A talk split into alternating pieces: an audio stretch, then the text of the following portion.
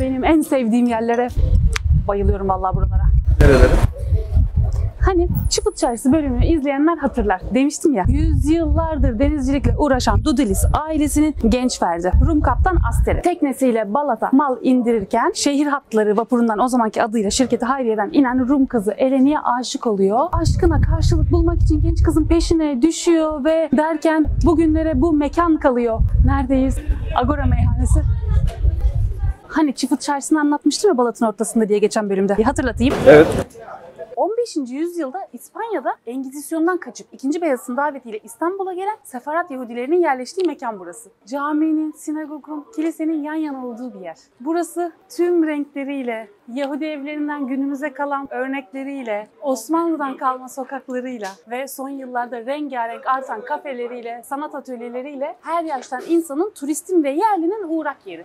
Buradaki Çıfıt Çarşısı da Balat'ın en ilginç yerlerinden. Balat Çarşısı olarak da biliniyor.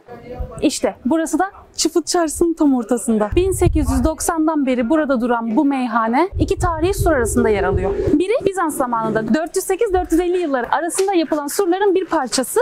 Diğeri ise 809 yılında Romanyotlar adını verdiğimiz Roma Yahudileri. Evet, Roma Yahudilerinin İstanbul'daki ilk asilhanesinin duvarı. Bir kapısı Halice bakıyor, sahil tarafında. Bir kapısı ise meşhur Leblebiciler Sokağı'nın girişinde. Gazeteci Ersin Kalkan burayı yeryüzünün köprüsü olma özelliğinin İstanbul'daki ifadesi şeklinde tanımlıyor. Ersin Kalkan kim mi? Geliyorum birazdan ona. Ne demiştik? Rum kaptan Asteri. Kendisi kökeni Gökçeada, Gelibolu Marmara Adası'na dayanan, yüzyıllardır denizcilikle uğraşan Dudilis ailesinin genç bir ferdi. Eleni'ye aşık olunca aşkına karşılık bulmak için genç kızın peşine düşüyor. Eleni'nin Rum bir bankerin kızı olduğunu öğreniyor. E, o zamanlar Instagram yok tabi. Emoji atamıyor hikayesine. E, DM'den yürümek de yok tabi. Asteri de bir tanıdığını aracı yapıyor. Mektuplaşmaya başlıyorlar. O zamanların adeti olduğu üzere. E, Asteri durur mu aşık adam? Kısa bir süre sonra evlenme teklif ediyor. Eleni diyor ki hayır sen kaptan adamsın. Nerede ne yaptığın belli değil. Gideceksin ne zaman döneceğin belli değil. Hangi ülkedesin, ne yapıyorsun, neredesin? Bir gideceksin, aylarca gelmeyeceksin. Ben denizcinin peşinde bekleyemem. Bir, iyi misin, kötü müsün haberim olmayacak. İki, çocuklarımı babasız mı büyüteceğim ben? Üç, o yüzden sen kaptansan eğer bu iş olmaz. Kaptanlığı bırakırsan gel öyle evlenelim diyor. Haklı kız. Asker diyor ki, ee, sen de mi uğraşacaksın? Tabii canım elinde diyor ki aman madem öyle tam sıradaki gelsin. De diyor ki, iyi tamam ben de kıza yürüyorum. Ha tamam. Elinde diyor ki zaten ya bir tane daha vardı. Neydi onun Instagram'ı ya? Dur bir ona bakayım ben tekrar. O zamanlar öyle değil. E, Değilmiş. Bir şeye ulaşmak için emek vermek zorundasın. Emek verilen şeyden de öyle kolay kolay vazgeçemezsin zaten. Verdiğin emek senin yapar bir şeyi biliyorsunuz. İşte Asteri akıllı. Aynı zamanda kafası ticarete de basıyor. Madem öyle diyor aşk olsun kaptanlığı bırakıyor. Ailece ürettikleri sirke, şarap ve şıraları satacağı bir mekan açmanın peşine düşüyor. Bir kalyonu varmış onu satıp zamanında Bizans ahırları olarak kullanılan bu binayı satın alıyor. Kalyon, Kalyon savaşçı malzeme taşıyan bir tür gemi. Ve böylece 1890 yılında kaptan Asteri 15 gün içinde buranın ruhsatını alarak Rumca'da meydan anlamına gelen Agora meyhanesini açıyor.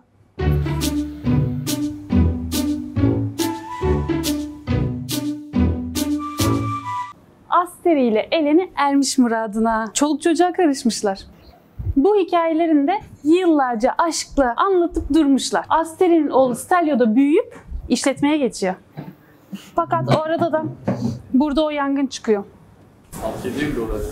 Balat'taki Rumlar ve Yahudilere karşı başlatılan yangın. O yangında burası da yanıyor.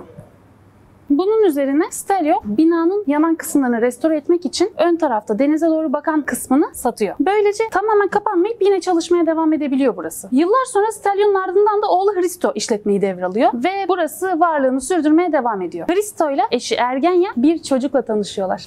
Kalkan. Annesi Almanya işçi olarak gitmiş. Kendisi de bir terzinin yanında çıraklık yapıyor sıralar. Hristo ile eşi onu himayelerine alıyorlar. Aynı zamanda Agora meyhanesinde de kalfalık teklif ediyorlar. Ersin Kalkan burada kalfa olarak çalışırken de gelen müşterilerden Cemal Süreyya ile tanışıyor. Ki o dönemde de edebiyatçılar, şairler çok fazla toplanırmış burada. Cemal Süreyya da o sıralar Aydınlık Gazetesi'nde kültür bölümüne bakıyor. Ersin Kalkan'a gel benim asistanım ol diyor.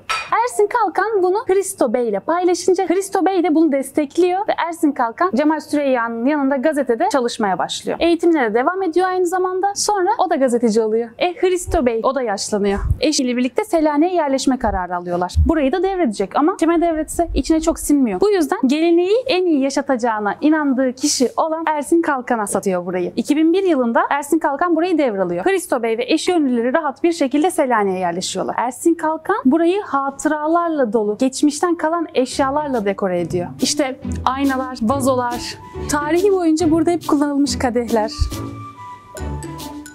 karaflar,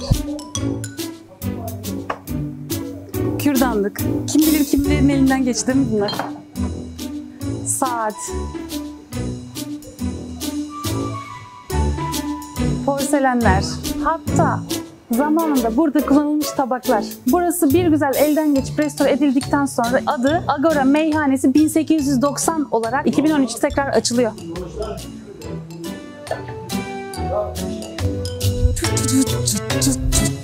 Bir şımarmasam ne kadar güzel bir dönüş olacaktı belki de.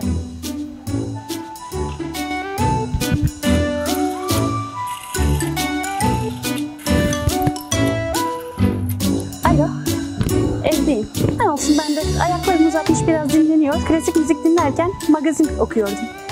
Ah akşam mı? Yemeği mi? Tabii ki olur neden olmasın. Hazırlanıyorum hemen. Ben de seni öpüyorum. Görüşmek üzere.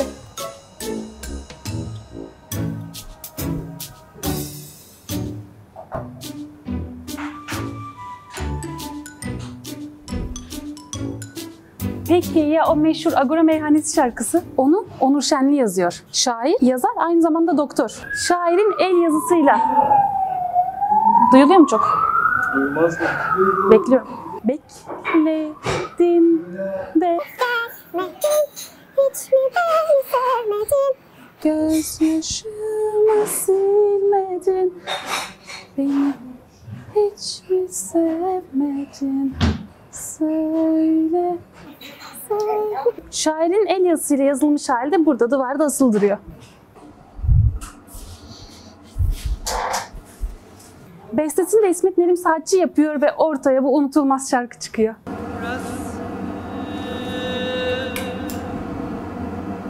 agora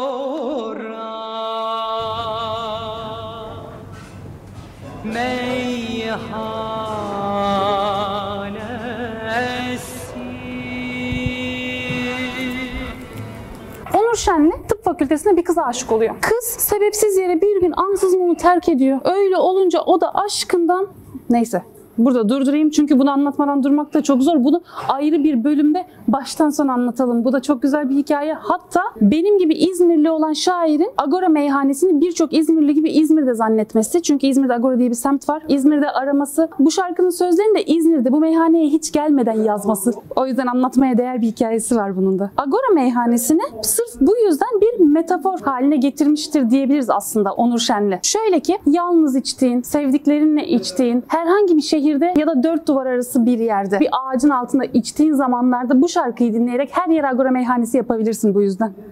Burası o şarkıdan sonra öyle bir popüler oluyor ki 280'in üzerinde Türk filminin meyhane sahneleri burada çekilmiş. Ersin Kalkan bir röportajında Balat'ın 2. Abdülhamit zamanında çok hareketli bir yer olduğunu söylüyor. Çok geniş bir ticaret alanı ve büyük bir çarşı, hareketli bir çarşıymış burası aslında.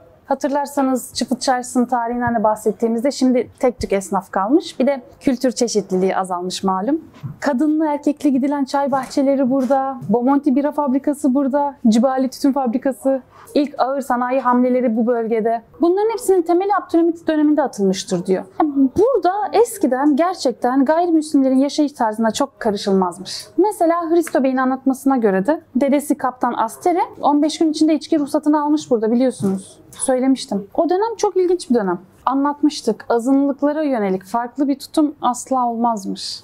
Kültürümüzün özünde anlayış ve hoşgörü var. Hep söylüyorum. Sadece Balat'ta bile şu kadarcık yerde o kadar çok kültür iç içe yaşamış ki sokakta aynı anda Arnavutça, Bulgarca, Latince, Türkçe, Kürtçe, Lazca, Zazaca, Gürcüce, Süryanice dilleri aynı anda konuşuluyormuş. Sokakta yürürken hepsiyle karşılaşabilirsin. Çünkü birlikte yaşayabiliyorlarmış. Etnik bir birliktelik, iç içe geçmişlik varmış. Zaten bu şehrin en güzel yanı da o değil mi tarihinde? Yok ama illa da yozlaşacağız biz. Al iyi yozlaşın. Ya 8500 yıllık koskoca bir şehir İstanbul.